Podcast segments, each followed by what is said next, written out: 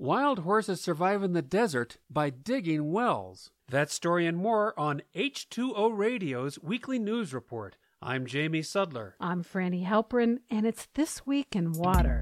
As many as twenty-five thousand barrels suspected of containing chemical waste, including the banned pesticide D D T, were discovered off the Southern California coast near Los Angeles. Researchers from the Scripps Institution of Oceanography used underwater drones with sonar to capture images of barrels three thousand feet below the surface that cover an area twice the size of Manhattan. The expedition was the first of its kind to expose what has long been suspected that the basin has been a massive toxic waste site dating back to World War Two, as various industries treated the ocean as a cheap alternative to landfills. The research team doesn't know how many of the barrels contain D D T, but high levels of the pesticide have been detected in marine mammals and also in ocean sediments between the Los Angeles coast and Catalina Island to the west. An expert not involved in the expedition told The Guardian that removing the barrels or containing them with cement structures would be astronomically expensive and perhaps not even feasible. Mitigation of future harm may be among the few options available, such as limiting commercial activity in the area, which could disturb the site and potentially break open the barrels.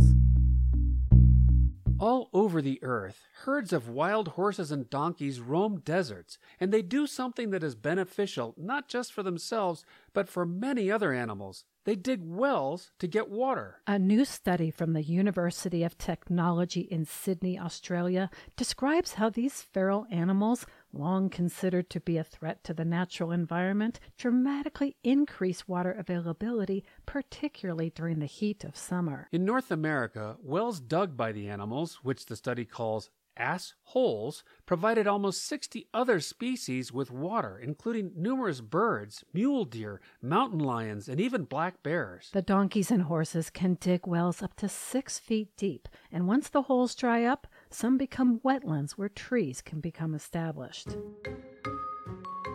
Container ships carry thousands of boxes piled high above the vessel's deck, and it's a wonder how all of them stay on board, especially when seas get rough. It turns out that some of them don't. The shipping industry is experiencing the largest spike in containers toppling overboard in seven years. While not a high percentage of all containers shipped, Bloomberg reports that more than three thousand of the gigantic boxes fell into the sea last year, and more than one thousand have been lost so far this year. Containers can be lost because of high winds, particularly in the North Pacific, like last November when eighteen hundred fell off a ship, with some of them torn into shreds. Making the situation worse, the surge in consumer demand during the pandemic increased the urgency to deliver products quickly. This led to some of the containers being incorrectly locked on top of one another, and ship captains didn't deviate away from storms to save on fuel and time. When a container gets swept overboard, it can have an impact not just on the seabed,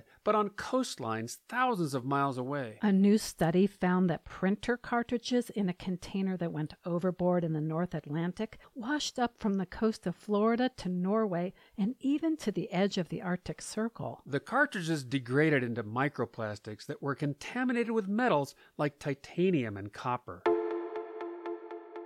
Corn is the top agricultural crop in the U S, but after harvest, much of the stalks, leaves, husks, and cobs, known as corn stover, goes to waste. But now a team of engineers at the University of California, Riverside, have discovered that they can use this stover to filter drinking water. They were able to transform the corn waste into activated charcoal, which is charred material often used to treat water because it contains millions of microscopic pores that can filter out toxins. The team produced the charcoal using hot compressed water in a process known as hydrothermal carbonization, and found it was able to absorb ninety-eight percent of the pollutant they tested. Upcycling waste is a growing trend. For example, as the food tech magazine The Spoon reports, one company is turning sugarcane bark pineapple leaves and hemp stalks into fibers. Another is upcycling beer waste into nutrition bars. And a third turns feathers from the poultry industry into packaging. As one U C Riverside researcher said,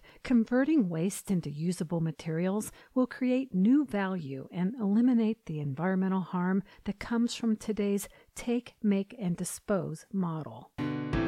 And finally, people generally hate wasps. They're depicted as the gangsters of the insect world out to get us. And this hatred is ancient. The Bible calls for hornets to punish sinners, and Aristotle dismissed wasps as nowhere near as divine as bees. But Syrian Sumner, a professor at University College London and a self-anointed wasp evangelist, is on a mission. She says the insects are misunderstood and provide a wide range of ecosystem benefits. For example, wasps are predators that can be used for pest control in agriculture because they love to eat aphids, flies, and caterpillars that can damage crops. Sumner says we don't get angry when stung by a bee because we understand their value as pollinators. But adult wasps also go flower to flower, collecting nectar for energy, and some even make honey. She calls wasps flying pharmacies because their venom and saliva have antibiotic properties, and yellow jacket venom has shown promise in treating cancer. Sumner insists that wasp larvae are quite delicious and surprisingly nutritious. Nutritious. They're high in protein, low in fat, and contain essential amino acids. Nom nom. That's the buzz for This Week in Water. We'll see you next time.